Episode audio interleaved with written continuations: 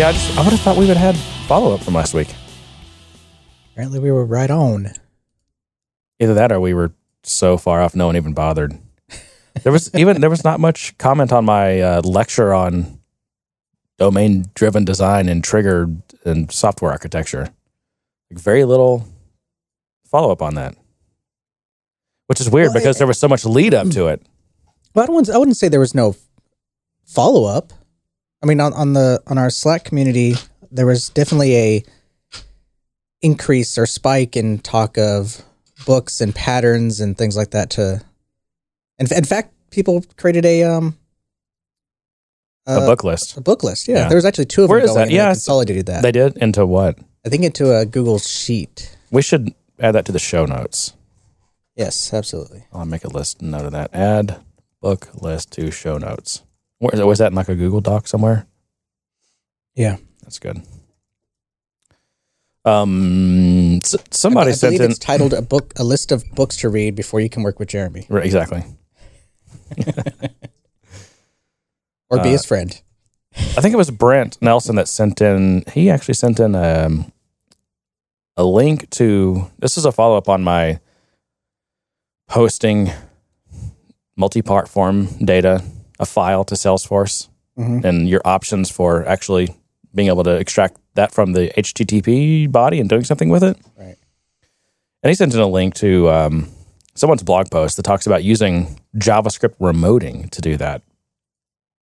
And basically, I, I guess there's a way you can get it to essentially, I guess, call it's almost like calling a method. Well, it is, but you have to be on Salesforce to do that. That's the way remote Why works. have to be on Salesforce? You can't you can't make the page available in a site and have it be callable from the web. Uh, then you'd have to do a GET, I guess. See, this is, and that's what I think the, it goes back to that problem. Like you still, in order for Visualforce, you still have to do the initial get Yeah, to say that you have view state and your CSRF token, right? right. And so I still think that doesn't work. It also has some weird limitations. Like the way the way that they did this was they set up a, a remoting method that accepted a string, which was you know basically the base sixty four encoded file body. Mm. And so you receive that in a string parameter, and then in Salesforce you have to then decode that and save it as like an attachment or whatever. Oh, that makes sense. But there's some See, I could see that working. Yeah, there's some limitations to that. I mean, one is that I think I guess the maximum string size in Apex or something is six million. Well, that that, on- that only works if you have if whatever is calling your page is able to intercept that file, encode it, send it as a string, and post it to that. What you were trying to do is not possible because you were going directly from the browser, and browser security won't let you touch that file. Yeah, it really doesn't, right? Right. I mean, you can well. See, I don't know with the with some of the newer APIs, you can. I mean, there's things you can. Actually you can, but I I didn't want to have to mess with that. I want to I wanted to stick to kind of how the way the web works, and how the way that any Well, it's any more how browsers work. exactly They're the ones restricting us. yeah. That is our internet platform. Yeah. so this was, I mean, this was a clever workaround, but just for me, it, it, it still was, it wouldn't have worked. But it, had some limitations. So six, so six million bytes is the biggest string. That means that you're, I guess after encoding, you're basically your max file size is about four meg, which in this application actually might have been okay, but I, I don't know. That's a that's a pretty small limit. Um, but just the fact that it, I think it still was in Visualforce would have caused me problems, just because of the. Uh, having to initialize the Visualforce view state first. Right. But anyway, yeah, thanks for sending that in, Brent. Brett, sorry. Um, what else? Craig sent in a. Craig- This is Craig. I'm, I'm not sure how do you pronounce his last name, but Donis Thorpe. That's how I always say it. Donis Thorpe. That's how I say it too. Um, it was it was a pretty good article actually. It was you know how uh, how terrible code gets written by perfectly sane people. I saw that. That was that was actually a pretty good read. It was. Yeah. Um, but you know, I thought we could just go through the, I guess the high points of it. It's definitely worth a read though. Um, the first one was giving excessive importance to estimates, and I, it's really if you dig into it, it's it's it's more than that. It's about I think it's more. It's really more about when management starts bullying developers and to give estimates that they want to hear. Mm-hmm. And then, and then, you know, the guy talks about how that gives you that gives developers basically two choices. They can either overestimate things, so they cut so right, or they can overpromise. Does that make sense? Yeah. No, it makes sense. That happens even today Yeah. with, with just estimating projects for clients and everything. Um, so another another thing is giving no importance to project knowledge. Um, and that you know, there's different aspects to that. I think a lot of it is just how to manage teams, um, how to hire. In fact, I think that's the last thing. That last point it has is you know you've just got to hire well. But it's also it's understanding that you know people really, especially in in this knowledge work, people are snowflakes. And you can't just, oh, we lost a senior developer too. Well, let's replace him with a senior developer too. The problem is that guy just walks with all this project knowledge. Mm-hmm. And also, I wish I could remember who this was. Someone wrote up something really interesting on on um, how they really focus at this company on on t- building productive teams because teams are composed of specific people, and once you get a team that clicks really well together, like you should really try to Oh, that was that was in that book you had me read. Um, Peopleware? Stuff. Peopleware? Yeah. I'm sure they talk about that. I, No, you talked just about it a lot. I, yeah, right. I, I highlighted a number of passages from that on that. I just saw something more recent where they it was a, a company they were they were talking about how they Well, do that. plagiarized. You might have. I mean, again, these aren't you know so many of these aren't aren't necessarily new ideas, but it's definitely worth reiterating and revisiting these Yeah, and reminding people. And you know, and for people that are that are younger or newer in this business, just you know, making sure people understand these things. But Yeah. yeah, once you have a you know a team that's working well, you know, it's just try to understand why that is and and the dynamics. And um, I remember there was one example. This might have been from Peopleware actually, where I think it was where they had a really uh, a team that was functioning really well, and after a while, it, it stopped functioning as well, and they couldn't figure out why. And they they looked at who had left the team, Right. and it turns out you know it was a person that left the team, but it was a person that you know no one thought was very productive. They didn't have as many story points and or whatever, whatever the you know metric was. And it turns out it's just one of these people that can it just helps a team gel. I think is, I think that is the is the way they phrased it. Um, it's a team that or it's a per, type of person that can just get people to to work together well, that can translate things and and just help the team in all these little subtle ways Right. that aren't going to show up on anyone's. Yeah, they're not going to show They're up. not going to on- show up on an annual review. Yeah, they're not. But it turns out someone like that can be worth gold. Yeah, and in fact, their their output isn't isn't tangible at all. It's there's nothing tangible. There's no end product out of what they do, but they were extremely significant in making sure everyone else was able to do what they, they needed to do. Yeah. Yeah, so that was that was definitely one of those passages that I highlighted heavily because I I thought that was really key. Yeah, he says, you know, if you're in a if you're back to this article, if you're in a large project and there are entire modules for which like no one's an expert and there's no one around to ask about it, it's a big red flag. Kind of seems Yeah. obvious. Um, another point is a mediocre developer is going to do a better job at rewriting something he wrote himself, and he'll do it faster than if you give the job to someone else entirely. I'm not really sure what his point is there. I don't know. Maybe it's just you know one of those things where if, if something is not as efficient as it could be, you know, handing it off to someone who you think is more senior to that person to do it better might not might not result in something being done fast faster or Yeah. even better. But its the final thing is, you know, if you don't hire well, you, you're gonna you're gonna you'll get tied up to a bad team that will go nowhere for months. That's why I always when I when I talk to um, companies that I work with or just people that are asking me for advice, I always say, you know, it's all about hiring. I mean, you're really looking for you're looking for the ten, you know, the top ten percent of people. That's what that's who you want to hire. You're, it's going to give you a competitive advantage. That's what's that's what's going to separate you from competitors. That's what's going to make the difference between failure and success. Yeah, but I, I And that's the, they're, I they're not necessarily like all that more expensive either. That that's the interesting part about it. Yeah, but I don't I don't think you can just kind of plug in someone who's at the top ten percent into your project and think it's just going to go great. I I think it's it's it's more than just that one person. It's the entire team. It's it's the people understanding you know what needs to be built and you know maybe not necessarily understanding how it needs to be built, but understanding at least the requirements, the the end result, the goal. Um, someone who can help everyone gel and achieve that goal. I mean, just just having someone who's a top notch developer on your team isn't going to make anything successful. Mm, that's a, that's an awful blanket statement there. It certainly could help. I mean, adding A players to projects definitely helps. That, I think the key is you just you want to. That's assume, oh, so you're assuming it, okay. If you got one, if you got a product you're going to build and you have one developer and he's responsible for everything from end to end. I didn't say that. I'm just saying. Then maybe that one person being as you know top one percent will help you be successful. But in most things, it's it's a team, it's a collaboration. You have all these different requirements coming from different places. You have competing requirements. You need someone to kind of help discuss and, and analyze this and, and arch- help architect the system. You can't expect that one guy to do it all. No, I, I wouldn't. I wouldn't expect that. And that's- that's in fact, the problem is the problem you're gonna have is that one guy is gonna quit. And that's what I'm saying. I mean, you have to have a good team. It's not just hiring that that, and that's that's what's going to be hard about No, it's You not. It's not about hiring one a good A player. It's about hiring a bunch of good A. I know, a bunch what's, of A players. what's the likelihood of you hiring? Let's say you need five people for your team. Yeah. What's what's the likelihood that you're going to get all five people from that top ten top ten percent tier? Well, I can guarantee you this: if you don't know how to hire, your your your probability is zero. okay, given that, okay, let, but let's say you you're able to hire like one or two.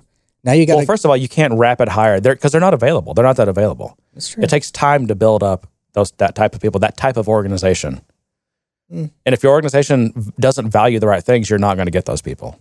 You won't even you wouldn't know if they landed in your lap. You wouldn't even be able to recognize someone as an A player well, that's true. if but you don't have the right values and if you what- don't know how to hire. A players are subjective, though. I mean, it's subjective to what you need. You need A players. I know you're trying to make this more complicated than what it is, but no, I'm you just not. you need you need you're looking for the top people. Well, it is more complicated than that. It's it's not. If it wasn't complicated, then then it'd be easy. It's not easy. You'd go to your A, you go to the whatever Salesforce A list and go, okay, let's see, let's pick him, him, and him. Come on, guys, let's go. Let's go build something. Right. That's not how it works. No. It's more complicated than that. It is. Sometimes you may get, you know, number one on that list, but now now you're you're done. You're you're next in line in draft. You have to pick from the Well, B you- list. you Next in also- line in the draft, you have to pick Right. from the C but you list. also need to know when to pass. When it just it's it's when it's just better t if you can't find the type of person you're looking for, or someone that really kind of meets your requirements, then you should ju- you should just pass and just you need to wait because. It- it if you if you have a team with a you can take a properly functioning team and add one person to it that can destroy that team. Agreed. This happens. Agreed. and you can have, you know, and I and I actually do you believe in this the myth of the the 10x developer? No, No, you don't. I don't even know what that is. Should I describe Yes. that with those? Okay, so it's basically that your A player developer is 10 times more productive than your mediocre developer. On on your project, he he or she will get literally 10 times more done. And and I actually believe this, and I also I, I take it further. Oftentimes your mediocre people are are of negative productivity. It- It'd be better to have no one in their seat than to have the wrong person in that seat. I think it depends on the, the product structure. A lot of times the your what do you call it? Your ten your ten X developer often takes more of a leadership role in the project, which means they're they're involved, they're stretched. They're stretched pretty thin between developing, architecting, Well, they don't and always. mentoring. Well, they don't always do that. It depends on the person. Again, some people, some some incredibly good software engineers are not good. uh, They're not good mentors, as an example. Sure. But I, I see it happen often enough where someone who's who's at that level ends up taking on more of the responsibility. They become the senior on that project. And they're they're kind of help they're kind of there to help res- help the other people on the team do what they need to do. You know, either provide help, guidance, um, or even just understanding of the requirements. Yeah. And they're usually more plugged in with the project than they are. They're kind of more in the background with their task list, just turning through it, getting it done. Yeah. Um, from that perspective, I could see the your mediocres becoming more more productive in terms of output than say your 10x because of the different role structure. But the, the mediocre can't. They don't. They just don't have the skills. They're the eight to they're the, they're the nine to fiver, right? The the person that doesn't know a you know a pattern from a profile from anything. It's like you know, but they've got um you know uh, their resume had the right buzzwords.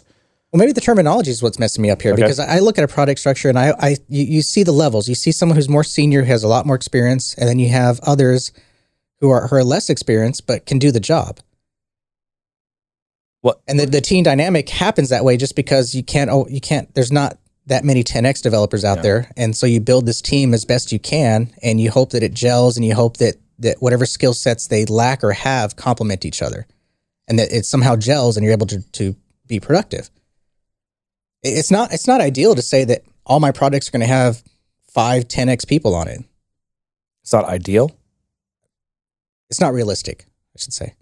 It is ideal. It's not realistic. I mean, there are there are companies that basically hired nothing but A people. And congratulations to Yeah. to Google and Apple and It, but you know what? but they they know how to hire. and, And- they and- also have the money to hire. That's the funny thing. They actually don't overpay. In fact, uh, some of those get to underpay because they're they're such prestigious employers. They don't have to pay what a boring job, a boring company is going to have to pay. A boring company is going to have to pay you more to get you to go work there. If you got a, if you got a boring job and cool job, and they're both offering the same salary, which one are you going to go to? Right. I guess that does factor into it, but I don't I don't know how much that factors factors into it. If I if for me if I was going to a smaller company versus Google, yeah, Google would be really attractive because it's Google. And but they're only going to pay me XYZ and this is a smaller company, I'll have much more of an impact than I will at Google because I'll just be another face in the crowd at Google because they're so big and they don't Not need, they don't- necessarily. They don't, have to have me. Plenty of famous people that work at Google that make make a massive name for themselves by working at Google. That's but true. okay, But okay, so maybe I think it depends on your career path. It does. If, if you want to go to Google and make a name for yourself and say, I worked at Google and I was senior, blah, blah, blah. And that's a stepping stone to get to somewhere higher, then then awesome. Yeah, go that route. But Right. I, I think I see the smaller companies where I can have a bigger impact and they're willing to pay for that or able to pay for that. That that seems more attractive to me than, than a Google. that and that's that's a personal thing that's up to you. I'm I'm just saying that less interesting jobs in general have to pay more to get you because it's a less interesting job. I don't know. I don't know that. I guess it depends on what interesting interesting means. If it's to maintain an already built crappy piece of software, that's not very interesting. Exactly, and it could be any number of things. But if just- it's to take this old crappy legacy system and, and you know modernize it, that could be interesting. Exactly, and they wouldn't have to pay you as much. You're, you're I'm saying if it's less interesting, Uh-huh. I'm not talking about if it's more interesting. I'm saying if it's less interesting, they're gonna have to pay you more to go work there. Otherwise, you're not gonna do it. I guess that's true. That's all I'm saying. You don't have to argue with that. It just is what it is. Yeah. That's a pretty self evident fact, which is why some of these prestigious tech companies don't have to pay as much. Some of them. Some of them. All right, let's move on. Uh, focusing on poor metrics such as issues closed or commits per day. That's you still see that all the time, sadly. Or um, no, you know, number of lines of code, which is I, I uh, see that more as more from traditional software shops. You know, measuring by lines of code and things like that. I, I- Yeah. I think these days, I don't. I don't. I wouldn't see that. At least I don't see that in the world we live in, the Salesforce world, the web application world, the framework world. Lines of code don't seem to matter as much as they used to. Yeah. It takes a lot of self control to focus on delivered quality and ignore juicy metrics such as commit rate or issues closed. Yes, it does. Um, another one good, uh, assuming that good process fixes bad people. Uh, Th- This is uh, this is one of my You know, that's things. that's something that's easy to fall into because you let's go back to the scenario that I that I painted earlier, which is you have your your senior developer and then you've got your other developers who aren't as experienced. And they keep screwing up. They Yep. keep messing up. Yep. They're not doing things the way you want them to do it. So you you put some guidelines in place. And they still don't do it. So then you start then you start micromanaging it or you you put a system in front of them to say you have to do you have to log this this and this to get it done. I, I can see how that snowballs and happens unintentionally. Yep. And I, and I look back and I mean, some of the best teams that I've worked on, we ended up with very little process because we just didn't need very much process. Yeah, and that that's a joy. That's, really that- is. That's a No, rarity, and it's a joy to work in that environment where, uh, yeah, I know we should be doing this, and I know we should log that, but you know what? We're okay. We're doing great. And you have to enjoy those when you get them because they also don't last forever. Yeah. So, uh, let's see. Yeah, talent makes up for any other inefficiency in your team. That's the entire point of favoring smart work over hard work.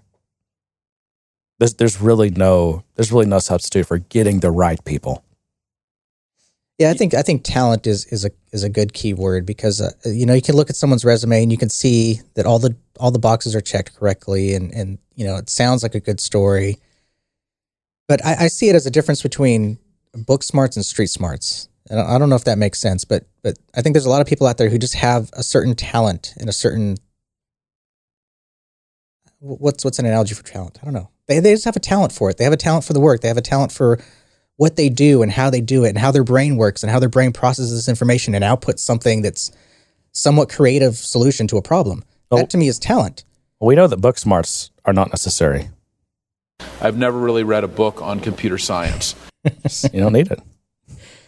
Well, I'm not, I'm not to I'm not to downgrade you know book smarts or anything like that, or, or studying or learning or degrees or anything like that. All I'm saying is that you know experience accounts for a lot. Talent and experience does account for a lot, and and it could mean the success or failure. Just because someone looks and sounds good on paper, has all the right certifications, has all the right diplomas from the right schools, doesn't necessarily mean they're, they're going to be your best developer.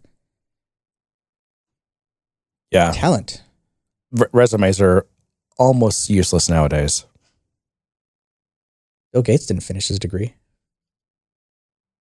Oh, yeah. Yeah, he didn't. Um, who else didn't? Uh, Michael Dell. Michael Dell. I don't think Larry Ellison did. Yeah. Uh, what about uh, Mr. Spaceman, uh, Tesla guy? Elon. Elon. I don't know. I don't know if he did. I mean, he, he hit it big in the dot com days. Oh, yeah. He was what? Pay, PayPal? I think or so. eBay? Uh, I think PayPal. I think. Um, and then the final topics on this one, you know, ignoring proven practices such as code reviews and unit testing. Um, yeah, I mean, hmm. I'm not sure if I would on a lot of the specifics. I would necessarily agree. You know, unit testing is still actually. It's. I feel like the controversy controversy of unit testing has come back. That's a lot. Of, just a lot more people saying that um, they don't think unit testing is worth it. Of course, you really have to drill down and find out what people mean when they say unit testing because that's still that's still a term that people have different meanings for. Um, but I heard, I think it was Ward Cunningham actually. This is a while back. I wish I actually I, I went back and tried to find this talk, or I don't know if it was a, a conference talk or a podcast where I heard him say this, but he was talking about how he just really doesn't do unit testing anymore. He just does end to end testing. So just sets up, you know, if it's a web app, things to hit the end endpoints and make sure they you get the right results back and all that. Hmm. But all the all the other unit testing and stuff, he just doesn't do. Um, yeah, code but reviews. He's I mean, still kind of he's still unit testing by by hitting those endpoints and validating the output. He may not be getting drilling into it in granularity, but he's still well, that's not a high level. That's not a unit test. Uh, okay. That's what I mean. You kind of have to make sure people understand what unit test is before you can even talk about that. But that's but that's about as far from a unit test as you can get. I mean, that is a that is a functional test slash end to end test. I mean, in my mind, like the three, and there's different names for these, whatever, but the three big categories are, you know, unit tests, integration tests, and then functional tests. Mm-hmm. Functional tests, some people call end to end tests, whatever. But yeah, I mean, unit tests is your, your, and in most, most programming languages, um, a unit test is going to be you're testing a single class. Mm-hmm. Or not, no, you could test a single method. What, yeah, you're right. Um, but you're, you, you are excluding. You are you are uh, not wanting to test that class's interaction with other classes. Right. That's integration tests. Right. Um, so in order to unit test, then you ha- then that gets into you know mocking and stubs and mm-hmm. all kinds of stuff. Which which when unit testing really was kind of I feel like at its heyday. Shortly after that became came the backlash against all the mocking people would see, you know, every single unit test has got this massive mocking setup. But that that's the thing. When you're, you know, in normal, typical object oriented code, you know, any class is going to get all these things collaborators passed in that it's got to use to get its job. And in a unit test, if you're going to truly unit test, then you've got to somehow mock those out. Mm-hmm. So the people that were saying, "Oh yeah, I like unit testing, but boy, I, you know this mocking stuff's out of control." But what do you suggest? And this is I've never understood the answer to that. Um, the answer is given, or just the the question itself? No, no. I mean, if how can you say that? Oh yeah, unit test is great. I love I love unit testing, um, but but I really don't like I I don't like doing all the mocking. I don't do I don't do the mocking. Well, what do you do? What are you doing then? That makes me wonder whether you're really unit testing. Well, if you're, if you're testing, you know the your methods that maybe maybe not don't rely on a data source, then you're you're you're not having to to set up a bunch of mocks for that. Sure, you're having to, to mock up the inputs, but it's not as Well, let's say you're testing a class that's like some kind of cap, you know, uh, balance account and balance calculator, and in order for it to do its job, it's it gets passed into it like policy, some kind of policies that determine how things are added up or whatever. Mhm. Well, you're either going to use a real instance of that policy class, or you're going to have to mock it out because this thing's got to have that policy, or some kind of policy. I mean, it, it's going to use a policy to, to do its job. And I, I think from my perspective, I enjoy unit testing when I'm testing something very specific, a, a method that's calculating, you know, some numbers. Maybe it's dividing a number, and I pass in two variables, and I I, I create a few scenarios, and I test that. I don't need to mock that. Do you think you ever do unit testing in the Salesforce world? No. Except, I, yeah, I don't. I really don't either. Well, uh, there are small occasions where my, my code is granular enough that I, I am doing true unit testing. There's there's there's no impact. There's no CRUD operations. Yeah. At that point, I feel like I'm not doing unit testing. in, in order to do historically, in order to do actual, you know, unit testing in Salesforce, um, you would basically have to for everything that your classes could collaborate with, you've got to you've got to be working with uh, not concrete implementations, but either interfaces or abstract classes for all of those. So now you're gonna you know you're gonna interface abstract class the hell out of your whole system, which we already have the the global namespace problem. Now you've just made that four times worse Mhm. because now you've got interface files and abstract files and then all the, the various implementations of them. Yep. But you and that's even a that's one of the solid principles, right? Um, isn't it? Uh, you depend depend on abstractions, not concrete implementations. Yeah, but you can't do that with Salesforce. I didn't mean to sound like the soundbite. because you, you have you have workflow and other mechanisms inside of Salesforce that you can't mock. You can't hope to mock. Well, Um, well, yeah, but if you're doing unit tests, it's not it's not hitting the database, so workflows aren't even going to get fired. I know, but then you're not truly validating. That's a functional test, John. See, this is where this is people. Everybody gets so confused, and it's. But but anyway, in Salesforce, so so th- that's what you would have had to do is interfaces for everything, and ha- any given any class you have relies has references only to interfaces, Right. even data interfaces. So basically, except at some low data layer level, all of your classes are going to have instances of some kind of, you know, data access interface. Mhm. No, there's no direct calling to update or database.update or anything, or database.insert. You can't do that. Right. Um, and and then you have the problem of basically like dependency injection. So now you've got every class that does anything now has it has its collaborators collaborators provided to it. Well, you, okay, you got one of two things.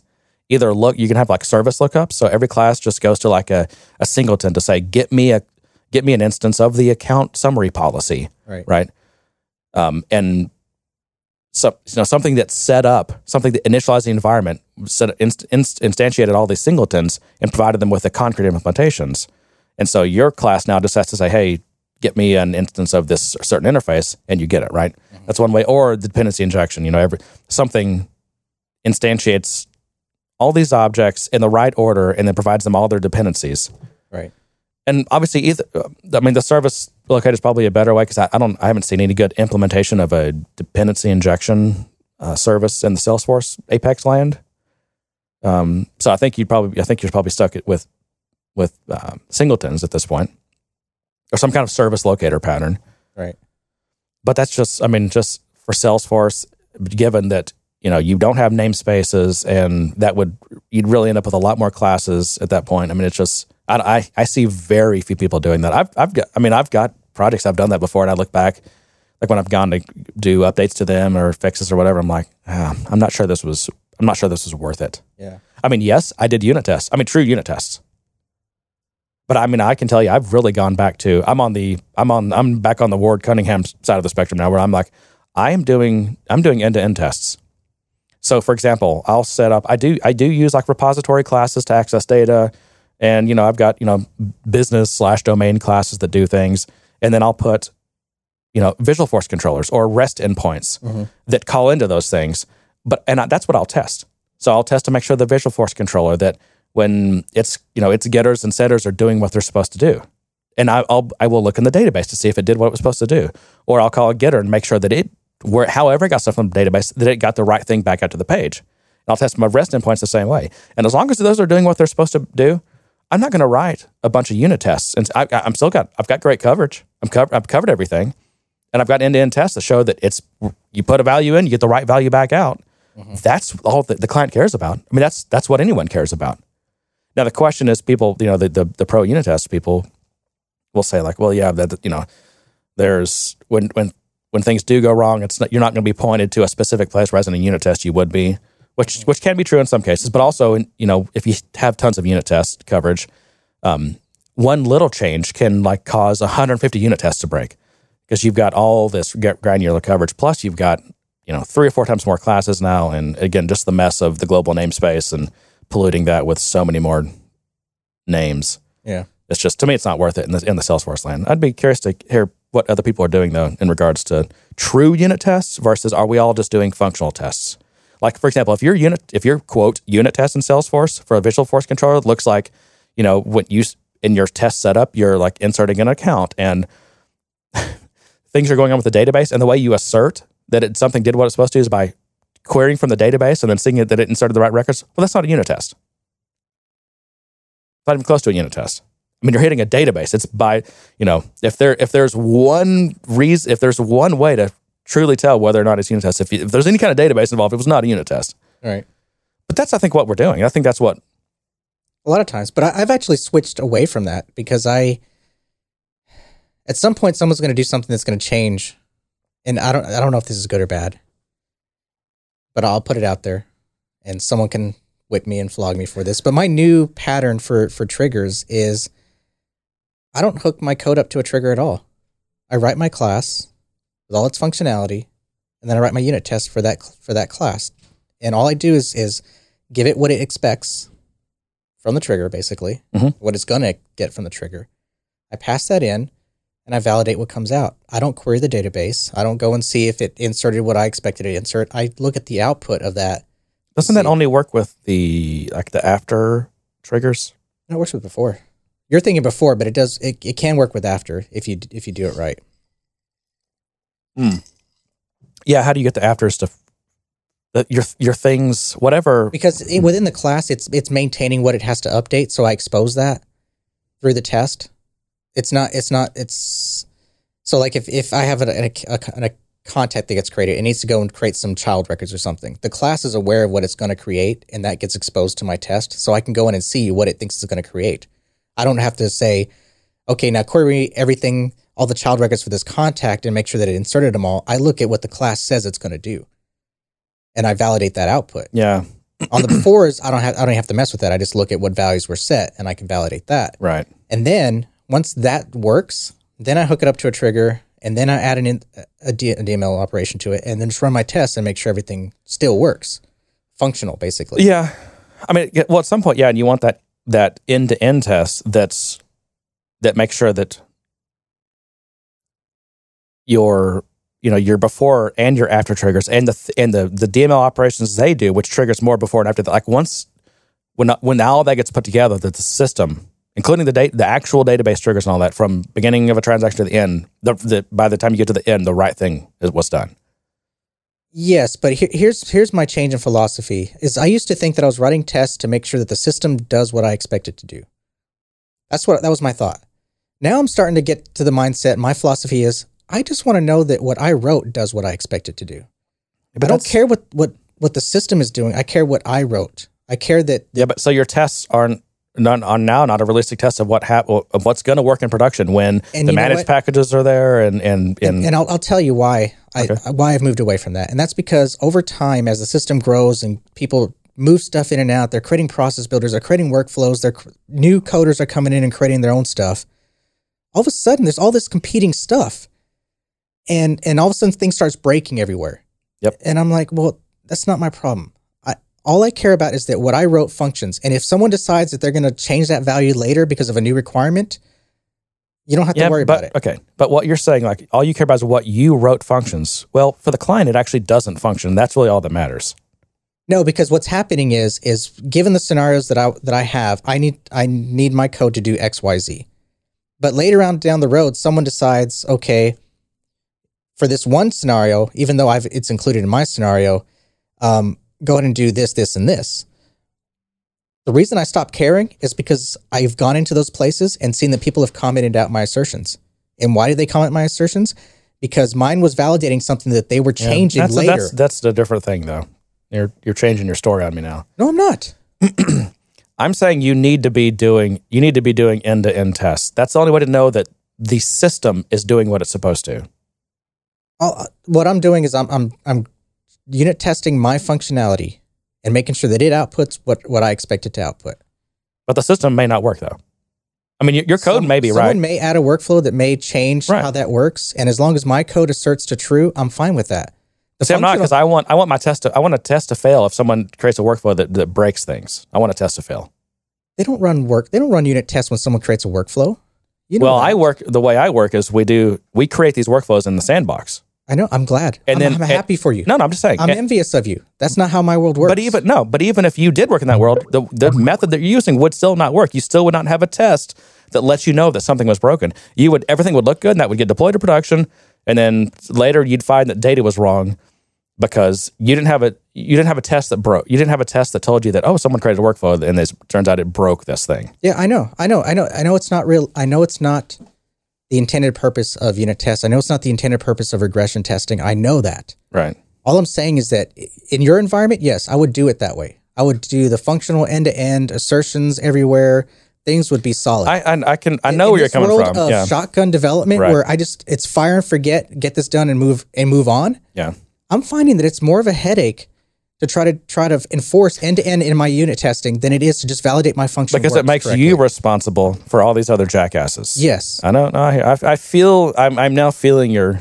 I'm, I'm having some empathy for your pain here, and I, and I get why you do that. I just it's boy to me it's it's really unfortunate that you've gotten to that that to get to that place where that's how you're how you're doing things. You're like you know what I at this point I can only be responsible for what I've done. Right. And, and what this, what sucks about that is that that is an individual mentality that you've you've been forced into. It's like the team has pushed you out, and you're just like I, you're like, man, I, this team is so dysfunctional that that literally all I can do is like what I'm going to do, and I'm gonna have tests that make sure that that works, mm-hmm. and then everything else the team's doing, I I just it's such a mess. I can't be responsible for it, and it's not even that's not even my job. So yeah, that, that's a that's a fair summary of that. that's that's sad. That's not everything I work on, but th- you know, for for the ones that are significant, that's exactly how I feel, and that's exactly how I operate. Do, like, do we have a more? I'm looking for an upbeat topic. Let me let me. I, actually, I've got I got some funny thing. I got a couple of clips here. Um, why did I? I my I- my notes. I, I look at these notes now. I'm just like, I am getting old. My brain does not work right anymore. Wow. Okay. Um, make sure I get these lined up. Okay. So we've we've we've talked about before, like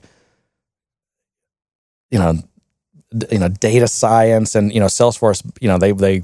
It was, I think I guess the it was when they started getting into analytics wave, wave. right? And for you know, they I think they were pretty careful not to call that big data. But then we because we and we had conversations like, is this really big data? What what does it mean to be big data? Well, the media didn't. The media took took it as big data.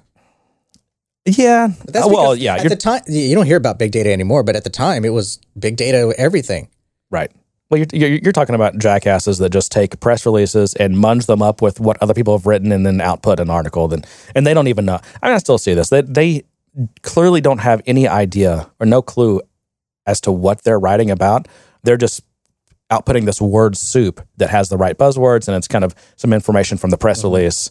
And there you go. That's news. I mean, that's that that's an article that was just written. Right.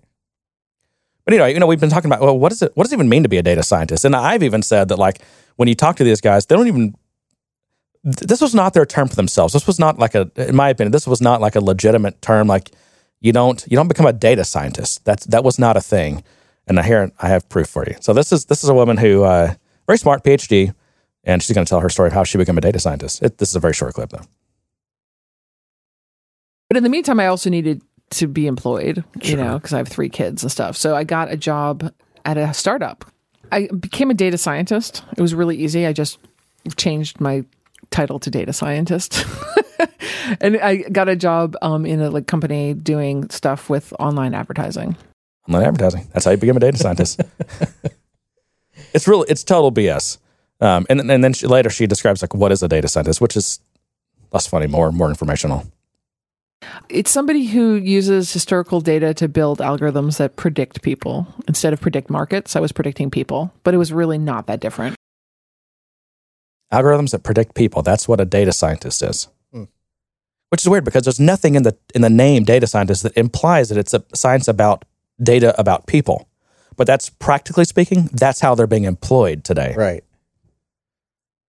Um, Well, who generates bigger data than marketing? That's true.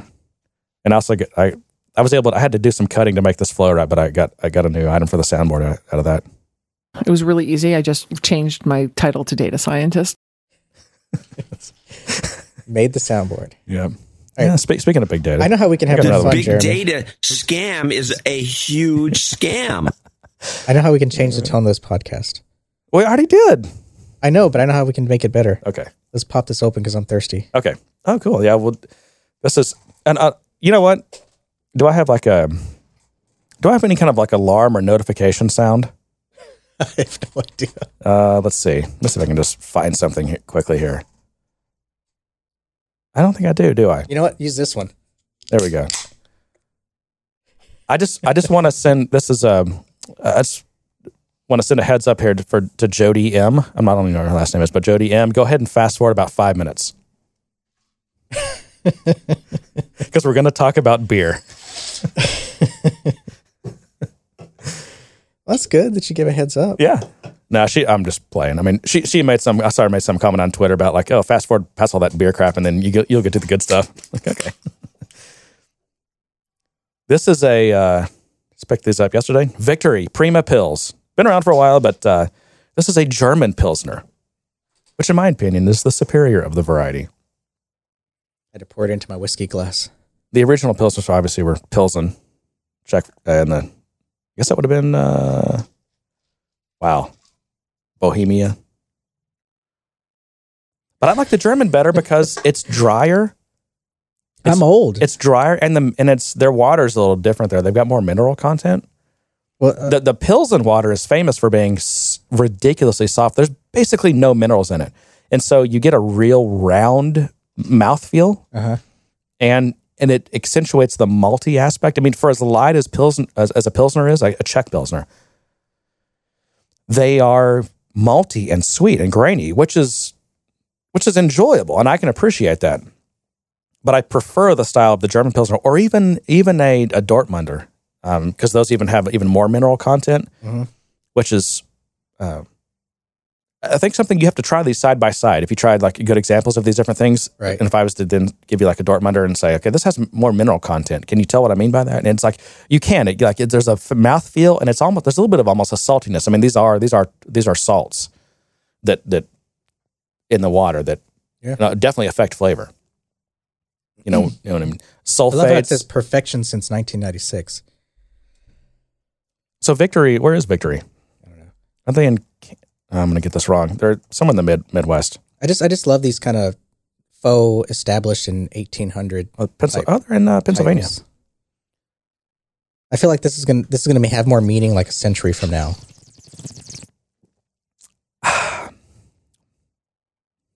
Yeah, it's got a little bit more bitterness than a Czech Pilsner.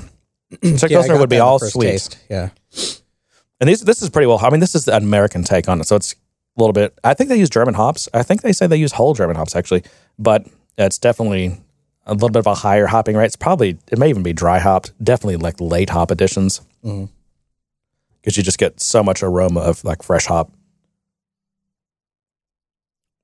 Yeah, I just like that. It's just a more crisp. The German pilsners are more crisp than the Czech pilsners, which is which for my style I, I kind of prefer. Although I appreciate them. I don't all. do a lot of pilsners, so You know, I don't either. And and because the the big German heritage American breweries basically ruined the pilsner by creating the terrible American adjunct lager, which is based on a Czech pilsner or a German pilsner, but they subbed out a lot of the barley for corn and rice. Um, cheaper and I don't know, easier to work with, maybe not sure. But they really watered it down and ended up making a crap product. And so Pilsner just got a, I mean, people equated Pilsner with crap. It's crappy beers. And anyone who's interested in craft beer, like that's, that's what you're running away from, right? Right. Except those are like classic, I mean, the real thing, classic styles that are, you know, something to appreciate and understand. And so there's been a now a resurgence amongst the the young craft breweries of Pilsner. And really a distinction between Czech Pilsner, German Pilsner, um, So Dortmund. it's the someone, next- someone in town. I think wave of craft. uh, is- three three nations. This two year old brewery here in, here in Dallas. They make a they make a German Pilsner now. I mean, sorry, they make a Dortmunder. I can't remember the name of it, but I love Dortmunder. Uh, Great Lakes has a great Dortmunder. I discovered them in, Oh- when we were up in Ohio. Do you remember Great Lakes? Because you could get it at any grocery store around around there, not too far from Cleveland, which is where Great Lakes was from. Yeah.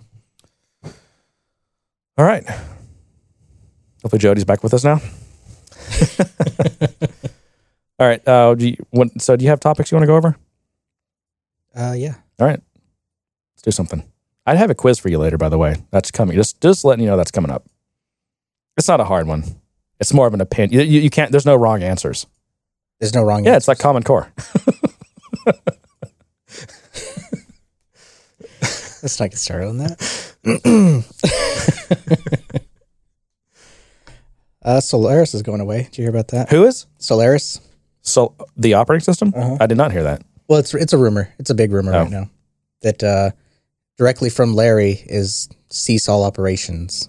Is is it owned by Oracle? Yeah, and layoffs Solaris, okay. coming. Yeah, Really? Yeah, I don't really know anyone who uses Solaris. I mean, that was a big thing, yeah, yeah. I and know. uh, I don't know. It was it was it was just mentioned in a in a some kind of layoff.com. I don't know what that is. I feel like I a- don't even know how it got in my thread, but it was like Oracle Corp layoffs, and I was like, I was like, oh, let's see what that's about, and it was about Solaris. So Yeah. I think a lot of people went to what was the other one? You remember SCO? That was the one that they were involved in all the lawsuits. Who was who were they suing? I can't remember.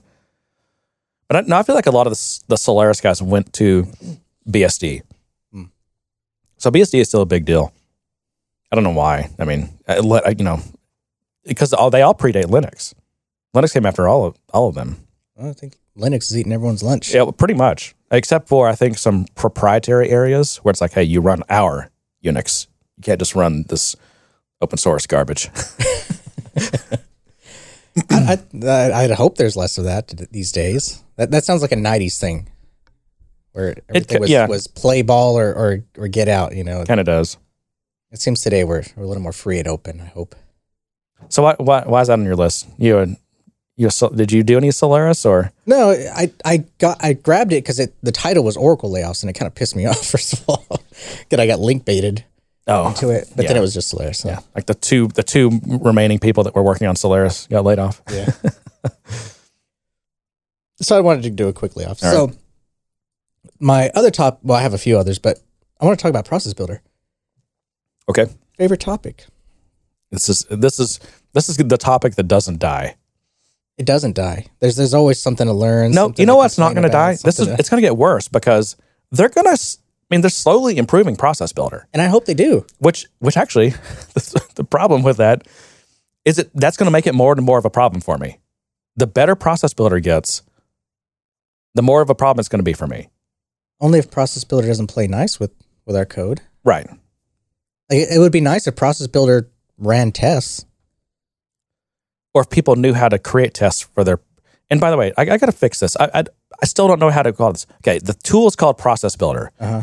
what is the thing called that you make with process builder A process. a process people don't say that No. they call them they call them process builders Yeah. Can we fix this please can someone get on the success community whatever that thing is and like I've used do a poll or something too, just be, and mainly because I wasn't sure. If pe- I, I guess I'm going along with the terminology. I've also heard people call them process builds. You- No, they're processes. You create process builds. They're processes. Well, because our process is already an overloaded word in the Salesforce space. You can't really just call them a process. Well, they get processed alongside the workflow. In fact, they're in the same chain as So the workflow. processes that get processed, the processes that get processed, but get workflows processed get processed workflow. too.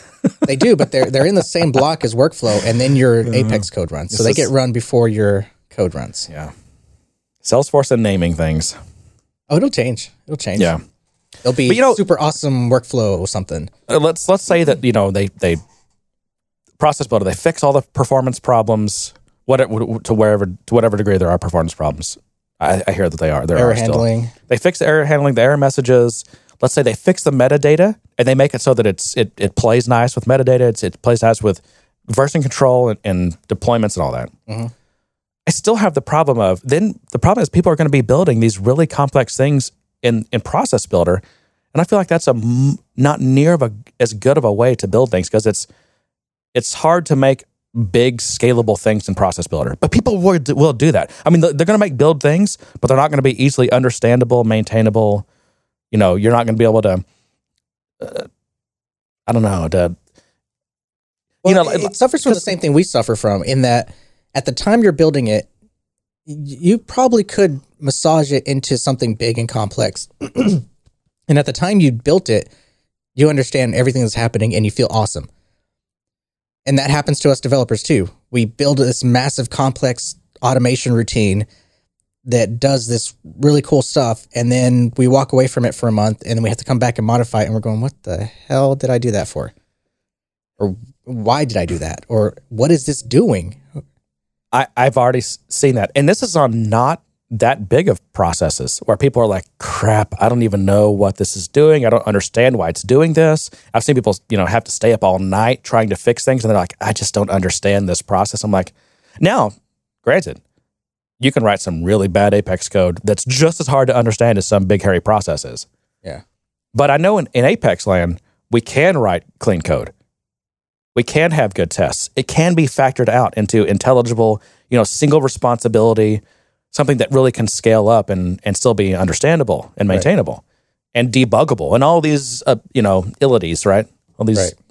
non-functional aspects. I like that illities. Yeah. Um, and that's something that I don't see Process Builder getting. Like that's like the that's like the final hurdle that it's just I don't see how it would because I, I just don't think. I mean, we've had these promises of you know this kind of flowchart computing for forever, and it's even if you fix all the other problems with it, you're still stuck with that final problem of having having these big boxes and flowchart looking things is is actually not a good way to program. And that's what you are doing. You are programming. And that's when these guys like Ross Meyercord, who I'll talk about in a minute, the Salesforce CIO, um, talks about, you know, the, the low coding stuff. I mean, you are you are programming.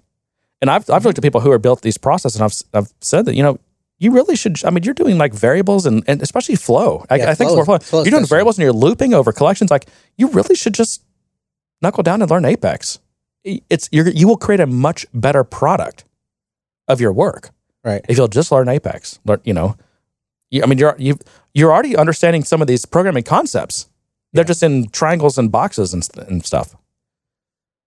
I agree. And so, to me, Process Builder is still relegated to just small things or things that I don't want to work in. Well, that's how we look at it, but it, that's not how it's being used. I mean, people oh, I know, are doing oh, I know. very complex stuff. And, and with it. Salesforce is, is guilty of making people making it sound like you should build these big things in Process Builder. And I'm I'm here to say you should not build these big things in Process Builder because at some point it's it it's all going to come crashing down, and no one's going to know how to fix it. but that that's the goal of it. The goal of it is is to, you know, clicks not code, right? Hashtag clicks not code. Why is that a goal? If code is a better tool than a certain other thing, why shouldn't you use the better tool? Well, that that depends on what I mean. Creating a creating a field on a database used to be a developer thing, or used to be a syst, uh, database admin thing, and now Joe Blow can go in and go through a wizard and create a field Right. with all these data Oh, and I- types and dependencies and validation logic. I no, and I, John, I, I use GUI tools to create database columns all the time, but I still end up with that tool can also generate me a, create table statement that will that still is something that can be put in version control and is a part of a database migration, so that it can again be automated. It can be it can you can have CI, You can have rollbacks. I mean, you still there's still all these important things. I'm not saying that using a UI is bad. No, I, I I just see it as an advancement in technology to where these these things that can be abstracted away into you know some kind of GUI or point and click, you know, allows us to focus on other things. We used to have to focus on on building a database from scratch. We used to have to focus on building memory management routines and and push and pull from memory and and allocate and pointers Right. and now we don't. Garbage collection. We don't we don't have to worry about that anymore. Right. We just write our code. Right. And and a lot of those are good abstractions. It's just when when you're when you're using a tool like Process Builder, which at a certain point bec- becomes uh, it obscures the logic and makes it hard to track things down, then that's when I'm like, this is not a good tool. When something that should take 30 minutes to fix has a whole team of people overnight because they can't figure out what the hell's going, what the hell's happening. Well, here's my take on it. and I think really what it comes down to is the fact is the same problem I have with a lot of what Salesforce has released lately, and that is they rush to market. This, Yeah, this they're they're always going to do that. Yeah. That's apparent. I know. It's just in their DNA. eh, but you know, I I feel like if this product was more more well thought out, more integral with the with with the system, I mean, meaning it respects all the metadata rules and all those kind of things, it could it could have been a good next step. It didn't have to do everything, but it could have been a good next step. But now there's all this backlash, there's this feedback that it doesn't do this, or it worked for a while and it stopped working, or now there's this weird error that comes back that means nothing to no one. And I can't t- I can't provide a user friendly message up from the flow that I built to do all this other stuff Yeah. that, that Salesforce said I could do. So, and my problem is not in the implementation or the quality of the implementation of Process Builder. I, I have a fundamental problem with the concept itself. I don't. I, I You're, you're programming, and that's fine. Right. I, I'm You're- all for you're programming, this. but you're doing it in a in a tool that once you get something that's non trivial becomes not worth its weight anymore.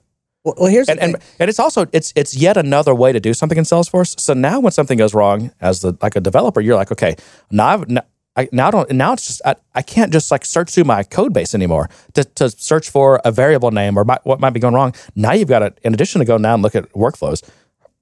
Now you've got to go through and search the work the flows the, and the processes and the workflows and the triggers and the other apex to to find out why something's happening. right. I mean, one of the common things that you run up against is all of a sudden uh, a test will fail. Like you'll have a test on a trigger and it's failing, and you're like, "Well, I don't know why that's happening." You, you know, you, you look at the, your test code and it creates an account and it provides a certain value for a field, and when it when the assertion runs, uh, that value is not what you expected to. It's like, well, I don't see how's that value even changing. You get now you're now you're in search. You know, now you're like first place you're going to look at your code because you can just do a find in find in directory find in path or whatever. I mean, it's, there's not really any good. It's, it's still just searching through files now in the Salesforce world, but but after that, if you can't find out what it is, now you've got now you you got to go search through all the workflows. You got to search through the flows and the and the processes. Mhm. Something's changing that value. Something's screwing something up. And it's it, the problem is it's just it's just yet another place to go that for something to go wrong that you've got to go search through but it actually doesn't add any ability to the system that wasn't already there. It's just a different way to do it. Well, it does. It And- gives. It gives. And another way to do it is it, it enables people to build software who have no software engineering skills. And that's just going to create a problem. They don't understand, you know, it's just that and and and I that's that's that's the the dichot the, the the paradox of this is that like it's cool that you can take someone who has no software engineering skills and they can kind of build some software. Mhm. But on the other hand, you just let someone who has no software engineering, engineering skills build your business's software. Yeah. And that's that works until it doesn't. and that's when it's, you know, I wish I wish there were just some magical rule that's like, here's the line, don't cross it. And if you do cross it, then you need to, you know, don't use that tool, use this tool.